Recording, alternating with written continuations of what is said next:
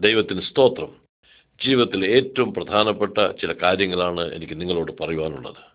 ഈ ചിത്രങ്ങൾ നിറഞ്ഞ പുസ്തകത്തിലേക്ക് നോക്കുന്നതോടൊപ്പം ഈ സുവർത്തമാനവും ശ്രദ്ധിക്കുക. ഇതുപോലെ ശബ്ദം വീണ്ടും കേൾക്കുമ്പോൾ അടുത്ത പേജിലേക്ക് ചിത്രങ്ങൾ ശ്രദ്ധിക്കുക.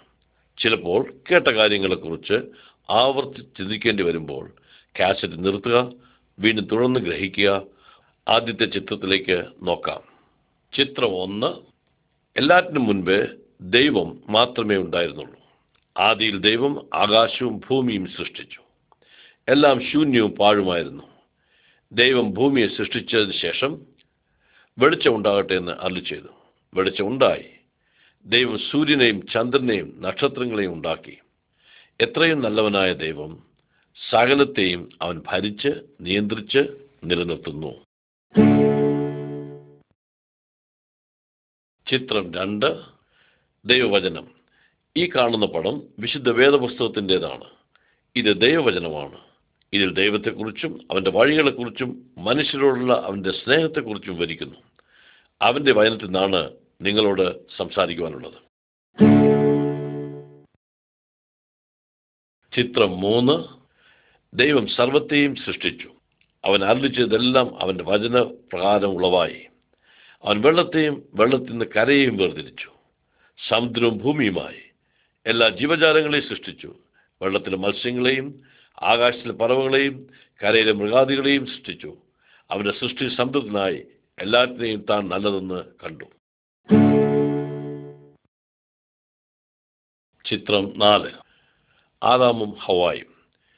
ദൈവം ഭൂമിയിൽ ആദ്യത്തെ പുരുഷനെയും സ്ത്രീയെയും തന്റെ ആത്മീയ സാൻമാർഗിക സ്വരൂപത്തിൽ സൃഷ്ടിച്ചു. പുരുഷനെ ആദാമെന്നും സ്ത്രീയെ ഹവ എന്നും വിളിച്ചു. അവർ തന്റെ സകല സൃഷ്ടികളിന്മേലും അധികാരം കൊടുത്തു. അവർക്കായി ഒരു മനോഹര തോട്ടം ഉണ്ടാക്കി. ദൈവം അവരെ അവിടെ പാർപ്പിക്കുകയും അവരോടൊത്ത് ദൈവം നടക്കുകയും കൂട്ടായ്മയായി സംസാരിക്കുകയും ചെയ്തു. അവർ ദൈവകുഞ്ഞുങ്ങളും സ്നേഹിതരുമായിരുന്നു. ആ തോട്ടത്തിലെ ഒരു വൃക്ഷത്തിലെ ഫലമൊഴികെ മറ്റെല്ലാം അവരുടെ ഭക്ഷണത്തിനായി കൊടുത്തു. എന്നാൽ ശത്രുവായ സാത്താൻ തോട്ടത്തിൽ വന്ന് ഹവായെ വഞ്ചിച്ചു. ദൈവം തിന്നരുതെന്ന് പറഞ്ഞ ഫലം തിന്നുകയും അവൾ ആദാമിന് കൊടുക്കുകയും ആദാം ദൈവകൽപ്പന ലംഘിച്ച് ഫലം ഭക്ഷിച്ചു. അങ്ങനെ ദൈവകൽപ്പനയെ ലംഘിച്ച ദൈവ കൂട്ടായ്മയെ വിച്ഛേദിച്ച ആദാമിനെയും ഹവായെയും ജീവവൃക്ഷ ഫലമെന്ന മറ്റൊരു ഫലം ഭക്ഷിച്ച് എന്നേക്കും പാവിയായി ജീവിക്കാതിരിക്കുവാൻ ദൈവം അവരെ ഏതൻ തോട്ടത്തിൽ നിന്നും പുറത്തിറക്കി വിട്ടു. ആദാമ്യ സന്തതികളായ സകല മനുഷ്യരും പാപത്തിൽ ജനിക്കുകയും പാപത്തിൽ ജീവിച്ച് പാപം ചെയ്ത് ദൈവത്തിൽ നിന്ന് അന്യപ്പെട്ട്. ആയതിനാൽ വേദനയും രോഗവും കഷ്ടതയും മരണവും മനുഷ്യൻ കടന്നു. ചിത്രം അഞ്ച്. കയ്യനും ഹാബേലും. ആദാമിന് ഹവായ്ക്കും കുഞ്ഞുങ്ങൾ ജനിച്ചു. ഒന്നാമൻ കയ്യൻ രണ്ടാമൻ ഹാബേൽ. അവർ വളർന്നു. മാതാപിതാക്കളിൽ നിന്നും ദൈവത്തെക്കുറിച്ച് അറിയുവാൻ സാധിച്ചതിനാൽ അവർ രണ്ടുപേരും ദൈവത്തിന് യാഗം കഴിച്ചു. കയ്യന്റെ യാഗത്താൽ ദൈവം പ്രസാദിച്ചില്ല. കാരണം അത് തന്റെ ഇഷ്ടപ്രകാരവും തന്റെ വഴിയിലുമായിരുന്നു. എന്നാൽ ദൈവത്തെ യാഗത്തിൽ പ്രസാദിപ്പിച്ച തന്റെ സഹോദരനായ ഹാബേലിനെ കൈൻ ദേഷിച്ചു കോപത്തിൽ ഹാബേലിനെ കൊന്നുകളഞ്ഞു. ദൈവ ന്യായവിധി കൈന്റെ മേൽ വന്നു. ദൈവം പാപത്തെ വെറുക്കുന്നു. ദൈവ കോപത്തെ ക്ഷണിച്ചു വരുത്തുന്നു. ദൈവം മനുഷ്യനുമായി കൂട്ടായ്മയിൽ ആയിരിക്കുവാൻ താല്പര്യപ്പെടുമ്പോൾ ഒരു വ്യത്യാസവുമില്ല. എല്ലാവരും പാപം ചെയ്ത് ദൈവത്തെ ചില്ലാത്തവരായി തീർന്നതിനാൽ മനുഷ്യന്റെ പാപം ദൈവത്തിൽ നിന്നും തങ്ങളെ വേർപെടുത്തുന്നു. ചിത്രമാറ് നോഹയുടെ പെട്ടകം. ആദാമിന്റെയും ഹവായുടെയും തലമുറകൾ പലതായി. സന്താന പരമ്പരകൾ വർദ്ധിച്ചു. ദൈവത്തിൽ നിന്ന് അന്യപ്പെട്ടുപോയ പാപികളായ മനുഷ്യർ അനുസരണക്കേടിനോ പാപത്തിലും ദൈവത്തോട് മത്സരിച്ച് ജീവിച്ചു. ഭൂമിയിൽ മനുഷ്യന്റെ ദുഷ്ടത വലിയതും അവന്റെ ഹൃദയവിചാരങ്ങളുടെ നിരൂപണമൊക്കെയും ദോഷമുള്ളതുമാകയാൽ ദൈവം വലിയ ജലപ്രളയത്താൽ ന്യായം വിധിക്കുവാൻ തീരുമാനിച്ചു. എന്നാൽ ദൈവകൃപ ലഭിച്ച നോഹ നീതിമാനായിരുന്നു. വരുവാനുള്ള ജലപ്രളയത്തിൽ നിന്നും നോഹയും കുടുംബത്തിന്റെയും രക്ഷയ്ക്കായിട്ട് ഒരു പെട്ടകം പണിയുവാൻ കൽപ്പിച്ചു. ദൈവം കൊടുത്ത മാതൃക പ്രകാരം പെട്ടകം പണിയുവാൻ നോഹയ്ക്ക് വളരെ വർഷങ്ങൾ എടുക്കേണ്ടി വന്നു. പെട്ടകം പണിതിരുന്നതോടൊപ്പം തന്നെ നോഹ വരുവാൻ പോകുന്ന ദൈവകോപത്തെയും ജലപ്രളയത്തെയും പറ്റി മനുഷ്യന് മുന്നറിയിപ്പ് നൽകി. എന്നാൽ മനുഷ്യൻ തന്റെ അതിക്രമങ്ങളിൽ വർദ്ധിച്ചതല്ലാതെ നോഹയുടെ മുന്നറിയിപ്പിനെയോ ദൈവ ന്യായവിധിയോ ചെവി കൊള്ളുകയോ വിശ്വസിക്കുകയോ ചെയ്തില്ല. ചിത്രം ഏഴ് ജലപ്രളയം. ദൈവം സകല ജീവജാലങ്ങളിൽ നിന്നും ഈരണ്ടീരണ്ടായി ആണും പെണ്ണുമായി നോഹയുടെ അടുക്കൽ എത്തിച്ചു. അവർ പെട്ടകത്തിൽ കയറി. നോഹയും കുടുംബവും പെട്ടകത്തിൽ കടന്നു. നോഹയും ഭാര്യയും നോഹയുടെ മൂന്ന് ആൺമക്കളും അവരുടെ ഭാര്യമാരടക്കം എട്ടുപേർ പെട്ടകത്തിൽ കടന്നു. ദൈവം പെട്ടകത്തിന്റെ വാതിലടച്ചു ഏഴ് നാൾ കഴിഞ്ഞ് ദൈവം വലിയ മഴയെ അയച്ചു. ഭൂമിയുടെ ആഴികളുടെ ഉറവുകൾ തുറക്കുകയും ജലപ്രളയം ആരംഭിക്കുകയും നാൽപ്പത് ദിവസം ജലം ഉയർന്നു കൊണ്ടിരുന്നു. പെട്ടകം ഭൂമിയിൽ നിന്ന് ഉയർത്തപ്പെടുകയുണ്ടായി. പെട്ടകത്തിന് വെളിയിലുണ്ടായിരുന്ന സകല ജീവജാലങ്ങളും മനുഷ്യരും ചത്തുപോയി. എന്നാൽ ദൈവത്തെ ഭയപ്പെട്ട് അനുസരിച്ച് നോഹയും കുടുംബവും പെട്ടകത്തിലൂടെ രക്ഷ പ്രാപിച്ചു. ചിത്രം എട്ട്. അബ്രഹാവും സാറായും ഇസാക്കും. ജലപ്രളയത്തിന് ശേഷം ദൈവൻ നോഹയും കുടുംബത്തെയും പെട്ടകത്തിൽ നിന്ന് ഭൂമിയിലേക്ക് ഇറക്കി അനുഗ്രഹിച്ചു. അവർ വർദ്ധിച്ചു. വീണ്ടും ഭൂമിയിൽ മനുഷ്യർ നിറഞ്ഞു. എന്നാൽ നോഹയുടെ വംശപാരമ്പര്യത്തിൽ പെട്ട അബ്രഹാം ദൈവത്തെ വിശ്വസിക്കുകയും സ്നേഹിക്കുകയും അനുസരിക്കുകയും ചെയ്തു. അബ്രഹാമിനെ ദൈവം അനുഗ്രഹിച്ച് വർദ്ധിപ്പിച്ച് വലിയ ജാതിയാക്കുമെന്ന് ദൈവം വാഗ്ദാനം ചെയ്യുകയുണ്ടായി. അബ്രഹാം തന്റെ ഭാര്യ സാറായിയും വളരെ വയസ്സെന്ന് പ്രായമായിട്ടും അവർ കുട്ടികൾ ജനിച്ചില്ലായിരുന്നു എന്നാൽ അറബ് രാജ്യങ്ങളുടെ പിതാവായ ഇസ്മായിൽ അബ്രഹാമിന്റെ ഭാര്യയായ സാറായിയുടെ മിശ്രീമെ ദാസിയുടെ മകനാണ്. എന്നാൽ പ്രായമാറെ ആയിട്ടും ശക്തിയുള്ള ദൈവം അബ്രഹാമിന് സാറായിൽ ഒരു മകനെ നൽകി. അവനാണ് ഇസാഖ് എല്ലാ ജനങ്ങളെയും ഇസാഖിന്റെ സന്തതിയിൽ കൂടി അനുഗ്രഹിക്കുമെന്ന് ദൈവം വാഗ്ദാനം ചെയ്തു. ചിത്രം ഒൻപത്. മോശയും ന്യായപ്രമാണവും. ഇസാക്കിന്റെ മകനായ യാക്കോബിന്റെ സന്താനങ്ങളെ ദൈവം അനുഗ്രഹിച്ച് വർദ്ധിപ്പിച്ച് വലിയ ജാതിയാക്കി തീർത്തു. അവരാണ് ഇസ്രായേൽ ജനം. ആ വംശത്തിലെ മോശ ദൈവത്തിൽ വിശ്വസിച്ച് അനുസരിച്ച് ദൈവജനത്തിന് നേതൃത്വം നൽകി. ഇസ്രായേൽ ജനത്തെ മിശ്രമിൽ നിന്നും വാഗ്ദേശത്തേക്കുള്ള യാത്രയിൽ ദൈവം മോശയെ പർവതത്തിന്റെ മുകളിലേക്ക് വിളിച്ച് ദൈവജനത്തെ പഠിപ്പിക്കുവാനും ഉപദേശിക്കുവാനുമായി കൽപ്പനകളെ കൊടുത്തു. ആ കൽപ്പനകളെ ദൈവം തന്നെ മോശയ്ക്ക് കല്ലിൽ എഴുതി കൊടുക്കുകയും ദൈവം ആ കൽപ്പനകൾ ദൈവമക്കളുടെ നന്മയ്ക്കായി അനുസരിക്കുവാൻ ഉപദേശിക്കുവാൻ അരുളി ചെയ്യുകയും ചെയ്തു. ചിത്രം പത്ത്. ദൈവം കൊടുത്ത നല്ല കൽപ്പനകൾ ആരനുസരിച്ചാലും ദൈവത്താൽ അനുഗ്രഹീതരായി തീരും. ഈ കൽപ്പനകൾ നാം ഏകസത്യ ദൈവത്തെ വിശ്വസിച്ച് സ്നേഹിച്ച് അനുസരിച്ച് ജീവിക്കണം എന്നും വിഗ്രഹങ്ങൾ ഉണ്ടാക്കുകയോ നമസ്കരിക്കുകയോ ചെയ്തെന്നും ദൈവനാമം വൃതാ എടുക്കരുതുമാണ്. ആഴ്ചയിൽ ഒരു ദിവസം ദൈവത്തെ ആരാധിക്കുവാനും വിശ്രമിക്കുവാനുമായി മാറ്റിവെക്കണം. അപ്പനെയും അമ്മയെയും ബഹുമാനിക്കണം. കൊല ചെയ്യരുത്. വ്യഭിചാരം ചെയ്യരുത് മോഷ്ടിക്കരുത് കള്ളസാക്ഷ്യങ്ങൾ പറയരുത് മറ്റുള്ളവരുടെ യാതൊന്നിനെയും മോഹിക്കരുത് എന്നുള്ളതായിരുന്നു കൽപ്പനകൾ. ചിത്രം പതിനൊന്ന്. പാപപരിഹാരത്തിനായുള്ള യാഗം.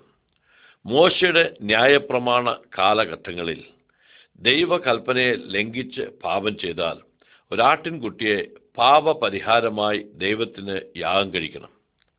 ആ ആട്ടിൻകുട്ടി പാപം ചെയ്തവന്റെ സ്ഥാനത്ത് മരിക്കുന്നു. നാം ദൈവത്തിന്റെ കൽപ്പനകളെ ലംഘിച്ച് പാപം ചെയ്യുമ്പോൾ ദൈവത്തിനെതിരായി നാം പാപം ചെയ്യുകയും കുറ്റം ചെയ്യുകയും ചെയ്യുന്നു.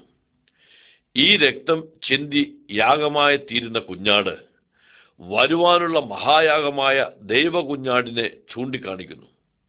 ദൈവം തന്റെ പുത്രനായ യേശുക്രിസ്തുവിനെ മനുഷ്യന്റെ പാപപരിഹാര യാഗത്തിനായി രക്തം ചൊരിഞ്ഞ് മരിക്കുവാൻ നമ്മുടെ പാപ പരിഹാരം വരുത്തുവാൻ ലോകത്തിലേക്ക് അയച്ചു. ചിത്രം പന്ത്രണ്ട്. വാഗ്ദത്തം ചെയ്ത രക്ഷകൻ.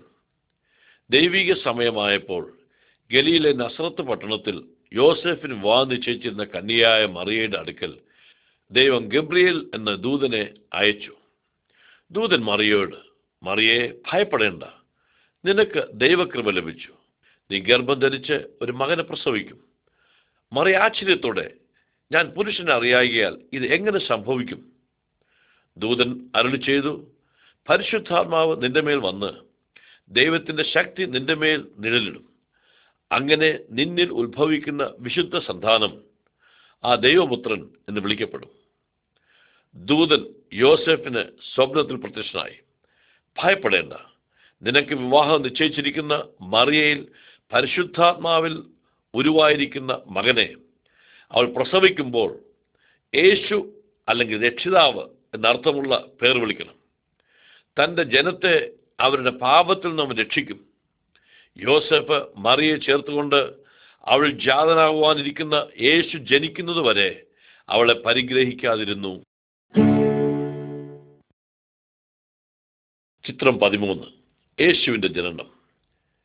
യേശുവിന്റെ ജനന സമയമായപ്പോൾ ക്രൈസ്തരുടെ ആജ്ഞപ്രകാരം എല്ലാ പേരും അവരവരുടെ പൂർവീകരുടെ പട്ടണത്തിൽ പേർ ചേർക്കണം എന്ന കൽപ്പനയുണ്ടായി. ആയതിനാൽ യോസേഫും മറിയയും തന്റെ പൂർവീകരുടെ പട്ടണമായ ബദ്ലഹമിൽ പോയി. അവർ ബദ്ലഹമിൽ എത്തിയപ്പോൾ അവർക്ക് താമസിക്കുവാൻ സ്ഥലമില്ലായകയിൽ പശുത്തൊഴുത്തിൽ അഭയം തേടേണ്ടി വന്നു. അവിടെ മറിയ തന്റെ ആദ്യജാതനായ യേശുവിനെ പ്രസവിച്ച് ശീലയിൽ പൊതിഞ്ഞ് പശുത്തൊട്ടിൽ കിടത്തി. രാത്രിയിൽ ആട്ടിൻകൂട്ടത്തിന് കാവൽ നിന്നവരായ ഇടയന്മാർക്ക് ഒരു ദൂതൻ പ്രത്യക്ഷമായി ഭയപ്പെടേണ്ട സർവജനത്തിനും ഉണ്ടാവാനുള്ള മഹാസന്തോഷം ഞാൻ നിങ്ങളോട് സുവിശേഷിക്കുന്നു.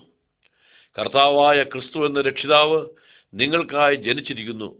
പെട്ടെന്ന് സ്വർഗീയ ദൂതന്മാരുടെ ഒരു സംഘം പ്രത്യക്ഷമായി ദൂതനോട് ചേർന്ന് ദൈവത്തെ പുകഴ്ത്തി. ഇടയന്മാർ ബദ്ലഹമിൽ രക്ഷിതാവിനെ കാണുവാൻ പോയി. അവർ യേശുവിനെ ശീലയിൽ പൊതിഞ്ഞ് കിടത്തിയിരിക്കുന്നു കണ്ടു. മറ്റുള്ളവരോട് അവർ യേശുവിനെക്കുറിച്ച് ദൂതൻ പറഞ്ഞത് അറിയിച്ചു. എല്ലാവരും ആശ്ചര്യപ്പെട്ടു. ചിത്രം പതിനാല്. യേശു എന്ന ഉപദേശകൻ. യേശു യോസഫിന്റെയും മറിയയുടെയും ഭവനത്തിൽ വളർന്നു. പന്ത്രണ്ട് വയസ്സായപ്പോൾ യോസഫും മറിയയും യരിശനം ദേവാലയത്തിലേക്ക് അവനെ കൊണ്ടുപോയി. ശാസ്ത്രിമാരോടും പണ്ഡിതന്മാരോടും ദൈവത്തെപ്പറ്റി ഉപദേശം കേൾക്കുകയും ചോദിക്കുകയും ചെയ്തപ്പോൾ അവർക്കെല്ലാം ആശ്ചര്യമുണ്ടായി. അവർ മുപ്പത് വയസ്സായപ്പോൾ തന്റെ പരസ്യമായ ശുശ്രൂഷ ആരംഭിച്ചു. മറ്റുള്ളവരെ ഉപദേശിക്കുവാനും അത്ഭുത പ്രവൃത്തികൾ ചെയ്യുവാനും തുടങ്ങി. ചിലർ അവനെ അവിശ്വസിച്ച് എതിർത്തപ്പോൾ അനേകർ അവനെ വിശ്വസിച്ച് അവനെ അനുഗമിക്കുവാൻ തുടങ്ങി. ചിത്രം പതിനഞ്ച്. യേശുവിന്റെ അത്ഭുത പ്രവൃത്തികൾ. യേശു ദൈവവചനം ഉപദേശിച്ച് അതോടൊപ്പം തന്നെ വലിയ അത്ഭുതങ്ങളെയും ചെയ്യുകയുണ്ടായി. രോഗികളെ സൗഖ്യമാക്കി കുരുടന്മാർ കാഴ്ച നൽകി കാറ്റിനെയും കടലിനെയും ശാന്തമാക്കി ഭൂതങ്ങളെ പുറത്താക്കി മരിച്ചവരെ ഉയർപ്പിച്ചു. ദൈവത്തിന്റെ അതുല്യമായ ശക്തി അവരിൽ ജനങ്ങൾ കാണുവാൻ കഴിഞ്ഞു. ആയതിനാൽ അനേകരും അവൻ ദൈവത്താൽ അയക്കപ്പെട്ടവനാണെന്ന് സമ്മതിച്ച് അതിശയിക്കുക മാത്രമല്ല അവന് നമ്മയും സഹായിക്കുവാൻ കഴിയുമെന്ന് വിശ്വസിച്ച് അവനെ അനുഗമിച്ചു. ചിത്രം പതിനാറ്. യേശുവിന്റെ കഷ്ടാനുഭവങ്ങൾ. യേശുവിലും അവന്റെ അതിശയ പ്രവൃത്തികളിലും വിശ്വസിച്ച് അനേകർ അവന്റെ സഹായങ്ങൾ അനുഭവിക്കുകയും ദൈവമാർഗത്തെപ്പറ്റി പഠിച്ച് അവർ യേശുക്രിസ്തുവിൽ വിശ്വസിക്കുകയും ചെയ്തു. യേശുക്രിസ്തു ലോകത്തിലേക്ക് വന്നതിന്റെ മുഖ്യ ഉദ്ദേശം ദൈവത്തിന്റെ സ്നേഹം നമ്മെ അറിയിക്കുവാനും അനുഭവിപ്പാനും പാപത്തിന്റെ നഷ്ടപ്പെട്ടു പോയ മനുഷ്യരെ ദൈവത്തിങ്കിലേക്ക് തിരികെ കൊണ്ടുപോവുകയും ചെയ്യുന്നതിലേക്ക് വേണ്ടിയാണ്. എന്നാൽ ആ കാലത്തെ മതനേതാക്കന്മാർ അവൻ അസൂയപ്പെട്ടു. ഹൃദയം കഠിനപ്പെടുത്തി. യേശുക്രിസ്തു ദൈവത്താൽ അയക്കപ്പെട്ടവനാണെന്ന് വിശ്വസിക്കാതെ തള്ളിക്കളഞ്ഞു. ദൈവത്തോട് കൂടുതൽ അവർ പാപം ചെയ്തു. മാത്രമല്ല യേശുക്രിസ്തുവിനെ കുറിച്ച് നുണകൾ പറഞ്ഞു വരുത്തി അവന്റെ മേൽ കുറ്റം ചുമത്തി അവനെ പീഡിപ്പിച്ചു പിടിച്ചു. പടയാളികളാൽ കഠിനമായി ഉപദ്രവിക്കപ്പെട്ട യേശുവിനെ മുള്ളിനാൽ കിരീടം പണിഞ്ഞ് തലമേൽ വെച്ച് ഉപദ്രവിച്ച് പരീക്ഷിച്ച് അവനെ നിസ്സാരനാക്കി. തനിക്ക് സകല മനുഷ്യരെയും നശിപ്പിക്കുവാൻ കഴിയുമായിരുന്നെങ്കിലും അവൻ തന്നെത്താൻ അവർക്ക് ഏൽപ്പിച്ചു കൊടുത്തു. കാരണം ഇതെല്ലാം ദൈവ ഹിതാനുസരണം മനുഷ്യ നന്മയ്ക്ക് വേണ്ടി താൻ അനുഭവിക്കേണ്ടതാണെന്ന് അവൻ അറിയാമായിരുന്നു ചിത്രം പതിനേഴ്. യേശുവിന്റെ ക്രൂശീകരണം.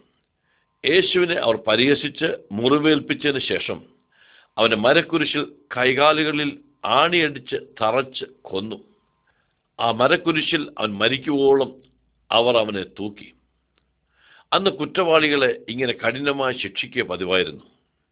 രണ്ട് കള്ളന്മാരെയും അവനോടൊപ്പം ഇടത്തും വലത്തുമായി ക്രൂശിച്ച് അവനെ അധർമ്മികളുടെ കൂട്ടത്തിൽ എണ്ണിയെന്ന് വരുത്തി. എന്നാൽ ഒരു കുറ്റവും ചെയ്യാത്ത യേശു നമ്മുടെ പാപത്തിന്റെ ശിക്ഷ അവൻ കാൽവരി കുരിശിൽ ഏറ്റെടുത്തു. ഒരു വ്യത്യാസവുമില്ലാതെ പാപം ചെയ്ത് ദൈവതേജസ് നഷ്ടപ്പെട്ടവരായിരുന്ന നമ്മുടെ പാപത്തിനു വേണ്ടി നാം മരിക്കേണ്ട സ്ഥാനത്ത് നമുക്ക് എല്ലാവർക്കും വേണ്ടി യേശു ക്രിസ്തു നമ്മുടെ പാപത്തിന് ശിക്ഷ താൻ വഹിച്ചു. നാം പാപികളാണെന്ന് വിശ്വസിച്ച് സമ്മതിച്ച് പാപങ്ങളെ ഏറ്റുപറഞ്ഞു ഉപേക്ഷിച്ചാൽ ദൈവം ക്രിസ്തുവേശു മുഖാന്തരം നമ്മുടെ പാപങ്ങളെ ക്ഷമിക്കും. കർത്താവ യേശു ക്രിസ്തുവിൽ വിശ്വസിച്ചാൽ നീ രക്ഷ പ്രാപിക്കും. ചിത്രം പതിനെട്ട്. ഉയർത്തെഴുന്നേൽപ്പ്. അവന്റെ സ്നേഹിതന്മാർ അവന്റെ ശരീരത്തെ കുരിശിൽ നിറക്കി അവന്റെ മരണശേഷം അടക്കം ചെയ്തു. ഒരു വലിയ കല്ല് ഉരുട്ടി അതിന്റെ വാതിൽ അടച്ച് മുദ്ര വെച്ചു പടയാളികൾ കാവൽ നിന്നു. അവന്റെ ശത്രുക്കൾ അതോടെ യേശുവിനെ നശിപ്പിച്ചെന്ന് കരുതി. മൂന്നാമത്തെ ദിവസം അന്നത്തെ ആചാരമനുസരിച്ച് അവന്റെ ശരീരത്തിൽ സുഗന്ധവർഗം പൂശുവാൻ ചില സ്ത്രീകൾ അതിരാവിലെ കല്ലറയ്ക്കൽ ചെന്നു. കല്ലറയിലെ വാതിലെ മാറിയിരിക്കുന്നത് അവർ ശ്രദ്ധിച്ചു. രണ്ട് ദൂതന്മാർ അവർക്ക് പ്രത്യക്ഷപ്പെട്ട് യേശു മരണത്തിൽ നിന്നും ഉയർത്തെഴുന്നേറ്റു. അവനിവിടെ ഇല്ല എന്നറിയിച്ചു. അതെ യേശു മരിച്ചവരിൽ നിന്നും ഉയർത്തെഴുന്നേറ്റ അവൻ ദൈവമാണെന്ന് തെളിയിച്ചു. അവൻ ജീവിക്കുന്നു. അവൻ മരണത്തെയും സാത്താനെയും എന്നേക്കുമായി തോൽപ്പിച്ച് അതിജീവിക്കുന്ന നമ്മുടെ രക്ഷിതാവാണ്. ചിത്രം പത്തൊൻപത്. തോമസ് വിശ്വസിക്കുന്നു. യേശുക്രിസ്തു ഉയർത്തതിന് ശേഷം ശിഷ്യന്മാർക്ക് പ്രത്യക്ഷനായി. അവരോട് സംസാരിക്കുകയും ഭക്ഷിക്കുകയും പാനം ചെയ്യുകയും ചെയ്തു. തോമസ് എന്ന ശിഷ്യൻ ആ സമയത്ത് അവരോടൊപ്പം ഇല്ലായിരുന്നു. അവൻ വന്നപ്പോൾ യേശു പ്രത്യക്ഷപ്പെട്ട വിവരം അവനോട് പറഞ്ഞു. തോമസ് പറഞ്ഞു യേശുവിന്റെ മുറിവുകൾ കണ്ട് അതിൽ തൊട്ടു നോക്കിയാൽ മാത്രമേ അവൻ വിശ്വസിക്കുകയുള്ളൂ എന്ന്. ഒരാഴ്ച കഴിഞ്ഞ് ശിഷ്യന്മാർ കൂടിയിരിക്കുമ്പോൾ തോമസ് ഉണ്ടായിരുന്നു. യേശു അവർക്ക് പ്രത്യക്ഷനായി. തോമസ് യേശുവിനെ കണ്ട മാത്രയിൽ അവനെ കാൽക്കൽ വീണ് ഈ ചിത്രത്തിൽ കാണുന്നത് പോലെ എന്റെ കർത്താവും ദൈവമേ എന്ന് വിളിക്കുകയുണ്ടായി. പിന്നെ തോമസ് ഒരിക്കലും സംശയിച്ചിട്ടില്ല. യേശു പറഞ്ഞു നീ എന്നെ കണ്ടതുകൊണ്ട് വിശ്വസിച്ചു. എന്നാൽ കാണാതെ വിശ്വസിക്കുന്നവർ എത്രയോ ഭാഗ്യവാന്മാരാണ് എന്നവൻ അരളി ചെയ്യുകയുണ്ടായി ചിത്രം ഇരുപത്. സ്വർഗാരോഹണം. യേശുക്രിസ്തു ഉയർത്തതിനു ശേഷം പലതവണ അനേകർക്ക് അവൻ പ്രത്യക്ഷനായി. അവനെ കാണുകയും അവനോട് സംസാരിക്കുകയും ഭക്ഷിക്കുകയും ഒക്കെ ചെയ്തു. അവൻ ജീവിക്കുന്നുവെന്ന് അവന്റെ ശിഷ്യന്മാർക്ക് സംശയമെന്നെ മനസ്സിലായി. നാൽപ്പത് നാളുകൾക്ക് ശേഷം അവൻ സ്വർഗത്തിലേക്ക് പോയി. അവൻ ഈ ലോകത്തിലേക്ക് വന്ന ദൗത്യം നിർവഹിച്ചു. യേശു അവരോട് കൽപ്പിച്ചു നിങ്ങൾ ലോകമെമ്പാടും പോയി എന്റെ സാക്ഷികളായി മറ്റുള്ളവരെ ശിഷ്യരാക്കിക്കൊള്ളുക. അവരെ നിങ്ങൾ എന്നിൽ നിന്ന് കേട്ടത് പഠിപ്പിക്കുകയും ഉപദേശിക്കുകയും അതവർ അനുസരിക്കുകയും ചെയ്യുമ്പോൾ അവരെന്റെ ശിഷ്യന്മാരായിത്തീരും. ശിഷ്യന്മാരായി തീരും ശിഷ്യന്മാർ കാണുകെ അവൻ സ്വർഗത്തിലെ മേഘങ്ങൾ എടുക്കപ്പെട്ടു. അവൻ അദൃശ്യനാകുന്നവരെ അവൻ ഉറ്റുനോക്കി. അപ്പോൾ ദൂതന്മാർ പ്രത്യക്ഷപ്പെട്ട് അവരോട് നിങ്ങൾ എങ്ങനെ യേശു സ്വർഗത്തിലേക്ക് പോകുന്നത് കണ്ടുവോ? അപ്രകാരം അവൻ ഒരു നാൾ തിരികെ വരും. ഇപ്പോൾ യേശു സ്വർഗത്തിൽ അവൻ അരളി ചെയ്തതുപോലെ അവന്റെ ജനത്തിനായി ഒരു സ്ഥലം ഒരുക്കുകയാണ്. നിങ്ങളും ഈ കർത്താവിനെ വിശ്വസിച്ച് അവൻ അനുഗമിക്കുമോ? അവന്റെ ജനമായി അവന്റെ വരവെങ്കിൽ നിങ്ങൾ അവനെ എതിരേൽക്കുവാൻ ഒരുങ്ങിയിരിക്കുമോ? ചിത്രം ഇരുപത്തിയൊന്ന്. കുരിശ് മാത്രം. എന്തിനു വേണ്ടി യേശു കുരിശിൽ മരിച്ചു? യേശു ചെയ്യാത്ത കുറ്റത്തിനു വേണ്ടി പാപികളായ നമ്മെ രക്ഷിക്കുവാൻ നമ്മുടെ കുറ്റം അവൻ സ്വയം ഏറ്റെടുത്ത് രക്തം ചൊരിഞ്ഞ് മരിച്ചു. കുരിശ് നമ്മെ ചൂണ്ടിക്കാണിക്കുന്നത് ദൈവത്തെയും നമ്മയും തമ്മിൽ വേർപെടുത്തിയ പാപത്തെ മാറ്റുവാൻ യേശു എനിക്ക് വേണ്ടി മരിച്ചു. യേശു പരിശുദ്ധനും പാപരഹിതനും ദൈവ കുഞ്ഞാടും പാപികൾക്കുള്ള പാപയാഗവുമാണ്. നാം യേശുവിൽ വിശ്വസിച്ച് പാപത്തെ വിട്ടൊഴിയുമ്പോൾ ദൈവം നമ്മുടെ പാപങ്ങളെ ക്ഷമിച്ച് അപ്പോൾ നാം ദൈവമക്കൾ ആക്കുന്നു. അടുത്ത ചില ചിത്രങ്ങൾ കൂടി അങ്ങനെ ദൈവമക്കളായ നാം അവനെ എപ്രകാരം പിൻപറ്റാം എന്ന് ചിന്തിക്കാം. ചിത്രം ഇരുപത്തിരണ്ട്. രണ്ട് പാതകൾ. യേശു നിത്യജീവന്റെ വഴിയെക്കുറിച്ച് പഠിപ്പിച്ചു. ആദാമ്യ പാപത്താൽ പാപ സ്വഭാവം ജന്മസിദ്ധമാക്കിയ നാം വിശാലമായ പാപത്തിന്റെ പാതയിലാണ് ജീവിതം തുടങ്ങുന്നത്. ദൈവത്തിങ്കിലേക്കുള്ള ഇടുങ്ങിയതും നേരുള്ളതുമായ പാതയിലേക്ക് യേശു ചിത്രത്തിൽ കാണുന്നത് പോലെ നമ്മെ വിളിക്കുന്നു. ഈ പാത സ്വർഗത്തിലെ നിത്യജീവനിലേക്കുള്ളതാണ്. ഈ ഇടുങ്ങിയതായ പാതയുടെ പ്രവേശനത്തെങ്കിൽ ഒരു കുരിശ് നിൽക്കുന്നത് കാണാം. യേശു കുരിശിൽ നമ്മുടെ പാപത്തിന് വേണ്ടി മരിച്ചെന്ന് നാം വിശ്വസിച്ച് പാപത്തിൽ നിന്ന് മാനസാന്തരപ്പെടുമ്പോൾ നാം ആ പാതയുടെ പ്രവേശനത്തിൽ കടക്കുന്നു. എന്നാൽ ഒട്ടനവധി പേർ ആ പാതയിലേക്ക് മാനസാന്തരപ്പെടുന്നില്ല. കാരണം സ്വർഗത്തിലെ പാത അവർക്ക് ഇടുങ്ങിയതാണ്. നാശത്തിന്റെയും നരകത്തിന്റെയും വിശാല പാതയിൽ സഞ്ചരിക്കുവാനാണ് അവർക്കിഷ്ടം. എന്നാൽ ഏത് വഴി നീ തിരഞ്ഞെടുക്കുന്നു? എന്തുകൊണ്ട് ഇപ്പോൾ നീ ദൈവത്തോട് അപേക്ഷിച്ചുകൂടാ? കർത്താവായ ദൈവമേ പരിശുദ്ധനായ അങ്ങ് നിന്റെ സന്നിധിയിൽ ഞാൻ പാപിയാണെന്ന് സമ്മതിക്കുന്നു. ഞാൻ അങ്ങക്കെതിരായി പാപം ചെയ്തു. യേശു ക്രിസ്തു എന്റെ പാപത്തിന്റെ ശിക്ഷ ക്രൂശിൽ വഹിച്ചു. എന്നോട് ക്ഷമിക്കണമേ. യേശു ക്രിസ്തുവിന്റെ രക്തത്താൽ എന്റെ പാപങ്ങളിൽ നിന്നും എന്നെ കഴുകി ശുദ്ധീകരിക്കണമേ. എന്നെ അങ്ങയുടെ പൈതലാക്കണമേ. കർത്താവായ യേശുവേ അങ്ങന്റെ ഹൃദയത്തിലേക്ക് കടന്ന് വരണമേ. എന്ന് നിന്റെ കുഞ്ഞാക്കി തീർക്കുന്നതോടൊപ്പം കർത്താവേ അങ്ങ് എന്റെ ഹൃദയത്തിൽ കടന്നു വന്ന് നിന്റെ മകനായി ജീവിക്കുവാൻ മകളായി ജീവിക്കുവാൻ എന്നെ സഹായിക്കണമേ. നിന്നെ അനുഗമിക്കുവാനും അങ്ങയോടൊപ്പം സ്വർഗത്തിൽ ആയിരിക്കുവാനും എന്നെ അങ്ങ് സഹായിക്കണം. യേശു ക്രിസ്തുവിന്റെ നാമത്തിൽ തന്നെ ആമേൻ. ചിത്രം ഇരുപത്തിമൂന്ന്. ദൈവമക്കൾ. ഈ ചിത്രത്തിൽ യേശു എല്ലാവരെയും എല്ലാ വംശക്കാരെയും രാഷ്ട്രക്കാരെയും ഭാഷക്കാരെയും തന്നിലേക്ക് വിളിക്കുന്നു. അവനെ സ്വീകരിക്കുന്നവർക്ക് അവന്റെ മക്കളാകുവാൻ അവൻ അധികാരം കൊടുക്കുന്നു. ഇടുങ്ങിയതും നേരിടുള്ളതുമായ സ്വർഗീയ പാതയിലേക്കാവുന്നു അവൻ നമ്മളെ വിളിക്കുന്നത്. ദൈവ കുഞ്ഞുങ്ങളുടേത് ഒരു വലിയ കുടുംബമാണ്. അവർ ധനികരോ ദരിദ്രരോ കറുത്തവരോ വെളുത്തവരോ സ്ത്രീകളോ പുരുഷന്മാരോ ആൺകുട്ടികളോ പെൺകുട്ടികളോ ആരായിരുന്നാലും അവരെല്ലാവരും കൂടി യേശു ക്രിസ്തു ഒന്നായി ഒരു കുടുംബമായി തീരുന്നു. ചിത്രം ഇരുപത്തിനാല്. വീണ്ടും ജനനം.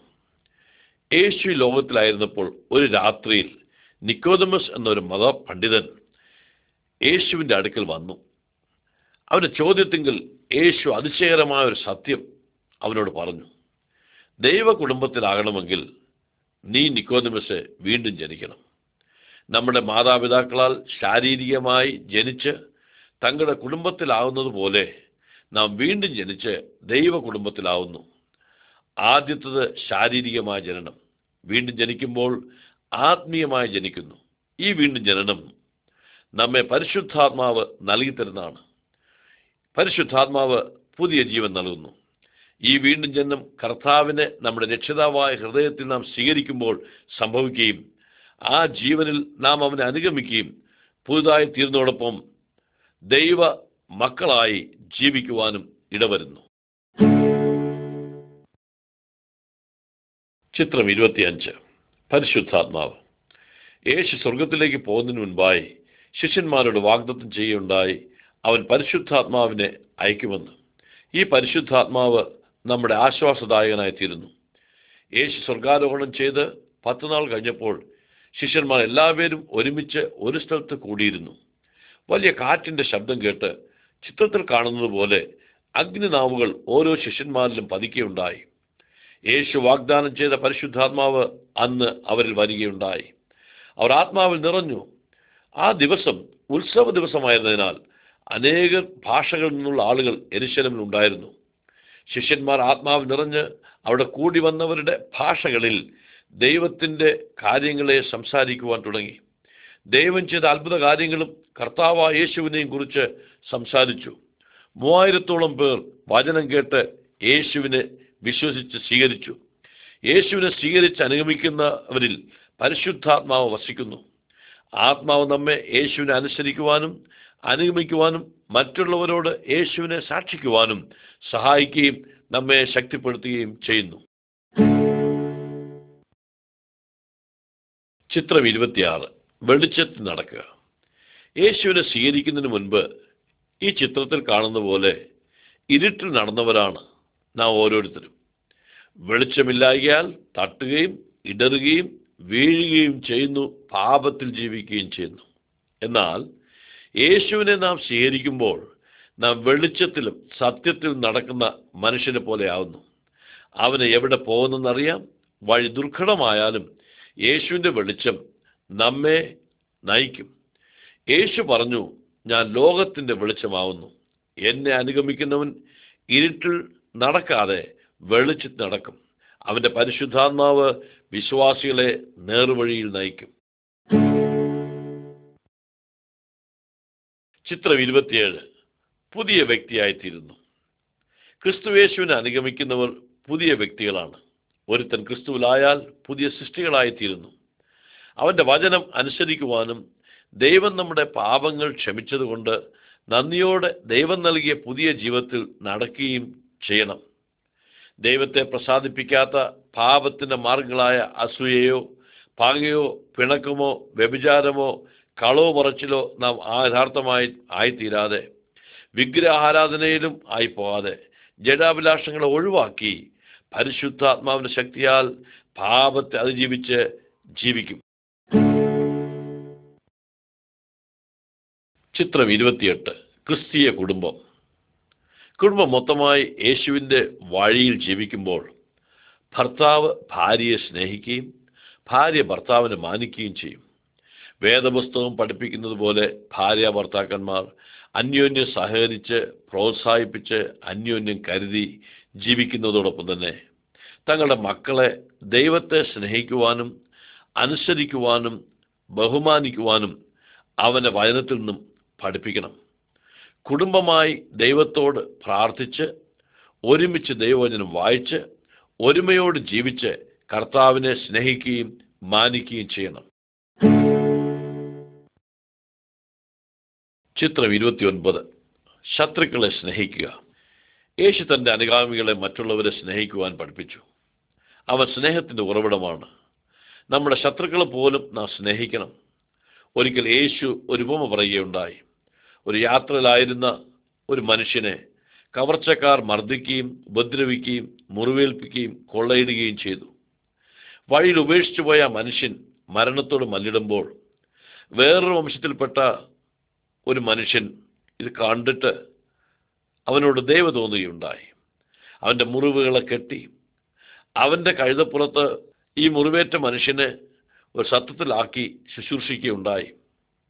ആയത് മാത്രമല്ല അവന്റെ അസ്വസ്ഥത മാറുന്നവരെ അവനെ ശുശ്രൂഷിക്കുവാനുള്ള ചെലവും താൻ വഹിച്ചു.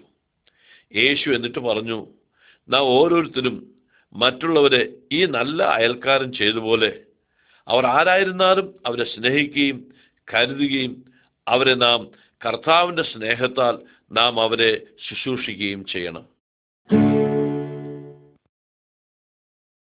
ചിത്രം മുപ്പത്. യേശു സർവശക്തനായ ദൈവമാണ്. ഈ ചിത്രത്തിൽ കാണുന്ന മനുഷ്യർ അവരുടെ വിഗ്രഹങ്ങളെയും മന്ത്രവാദ പുസ്തകങ്ങളെയും തീയിലിട്ട് ചുട്ടുകളഞ്ഞു. മുമ്പേ അവർ പിശാചിന് അടിമപ്പെട്ട് ഈ വഴി നടന്നവരാണ്. നാമും പിശാചിന് അടിമപ്പെട്ടവരായിരുന്നു. അവനെ സ്നേഹിക്കുകയായിരുന്നു. നാം ഇപ്പോൾ അവയെ ഭയപ്പെടുകയോ സേവിക്കുകയോ ചെയ്യേണ്ട ആവശ്യമില്ല. കർത്താവായ യേശു ക്രിസ്തു അവനേക്കാളേറെ വലിയ ശക്തിയുള്ള ദൈവമാണ്. കാരണം യേശു ക്രിസ്തു ആസ്ഥാനെ ജയിച്ച് അവൻ മഹാശക്തിയോടെ മരണത്തെ അതിജീവിച്ച ദൈവമായിരിക്കാൻ അവൻ നാം ആശ്രയിക്കണം.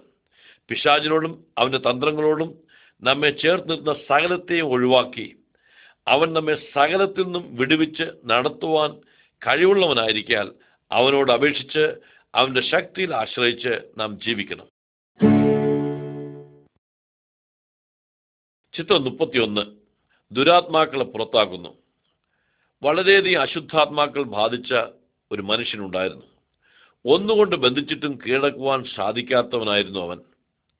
പിശാചിന്റെ ശക്തിയാൽ അവൻ സകലത്തെയും തകർത്ത് നശിപ്പിച്ച് നടന്നു. അവനെ തന്നെയും അവൻ യഥാർത്ഥമായിട്ടും നശിപ്പിക്കുകയുണ്ടായി. യേശു ആ പിശാജ് ബാധിച്ച മനുഷ്യനെ അവന് സകല അശുദ്ധാത്മാക്കളെയും പുറത്താക്കി ആ മനുഷ്യനെ സ്വതന്ത്രനാക്കി. അവന്റെ ഭവനത്തിലേക്കും അവന്റെ അയൽക്കാരോടും അവന്റെ മറ്റുണ്ടായിരുന്ന സ്നേഹിതരോടും കർത്താവ് ചെയ്തത് അവനോട് പറയുവാൻ കർത്താവ് കൽപ്പിച്ചയക്കുകയുണ്ടായി പിശാജും സാത്താനും യേശുവിനെ അനുസരിക്കുന്നു. നിങ്ങളും കർത്താവായ യേശുക്രിസ്തു നാമത്തിൽ അവനോട് എതിർത്ത് നിൽക്കുകയും കർത്താവിന് കീഴടങ്ങി അവനനുസരിച്ച് ജീവിക്കുകയും വേണം. ചിത്രം മുപ്പത്തിരണ്ട് പരീക്ഷ. ദൈവമക്കളെ പിശാജ് പല രീതിയിൽ പരീക്ഷിക്കുവാൻ ശ്രമിക്കും.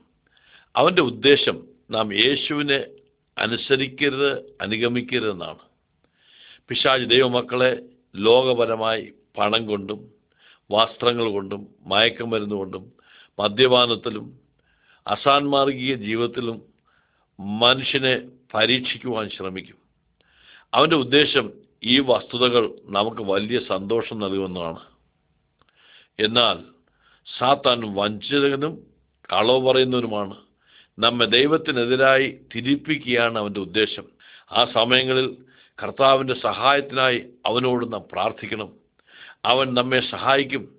അവൻ ആശ്രയിച്ച് അവന്റെ ശക്തിയാൽ പരീക്ഷയെ അതിജീവിക്കുവാൻ സാധിക്കും. ചിത്രം മുപ്പത്തിമൂന്ന്. നാം പാപം ചെയ്തുവെങ്കിലോ? ഒരു പക്ഷേ ഒരു വിശ്വാസി പാപം ചെയ്തെന്നിരിക്കാൽ എന്താണ് സംഭവിക്കുന്നത്? യേശു ഒരു ഉപമ ഒരിക്കൽ പറഞ്ഞു. ചെറുപ്പക്കാരനായ ഒരു മകൻ അപ്പനെ വിട്ട് തന്റെ വീതം വാങ്ങി ദൂരദേശത്ത് പോയി. പിതാവിന്റെ ധനം പാപത്തിനും അസാൻമാർഗീയ ജീവിതത്തിനും അവൻ ചെലവിട്ട് എല്ലാം നശിപ്പിച്ചു.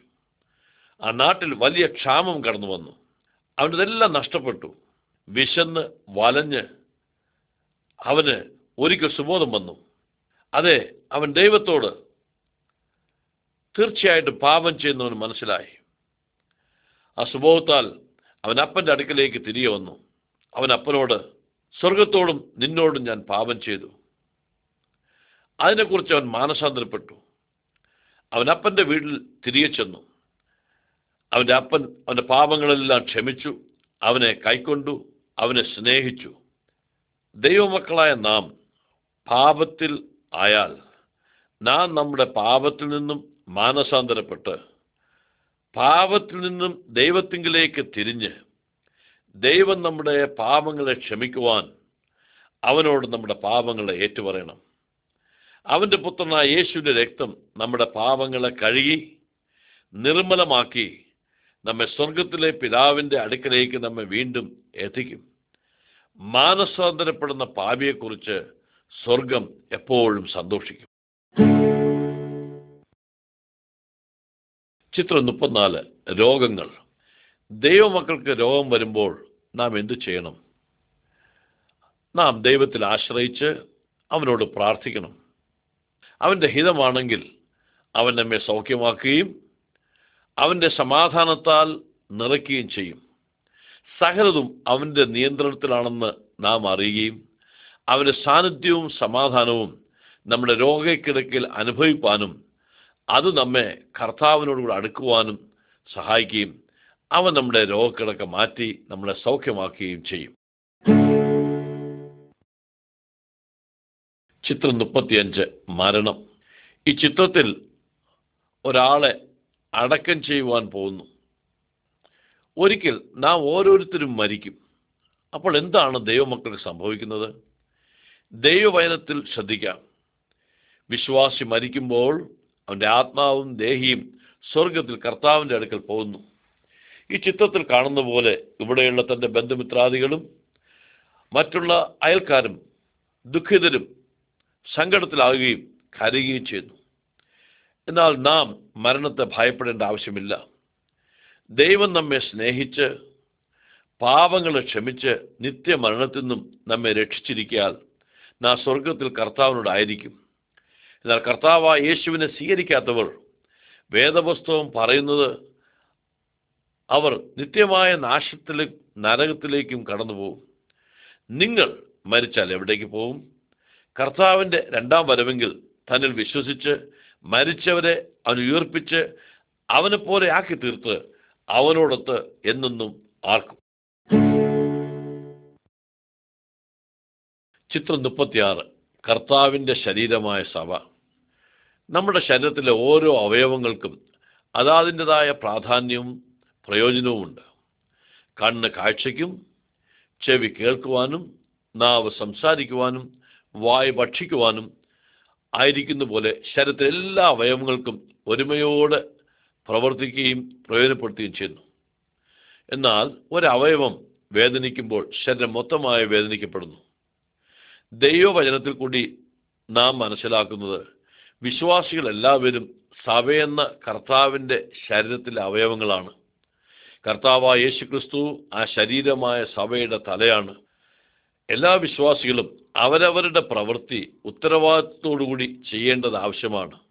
സഭയിലുള്ള ചിലർ പ്രസംഗിക്കുന്നു പാടുന്നു കൊടുക്കുന്നു പഠിപ്പിക്കുന്നു. ചിലർ അതിഥികളെ ശുശ്രൂഷിക്കുന്നു. മറ്റുള്ളവരെ എല്ലാ രീതിയിലും സഹായിക്കുന്നു.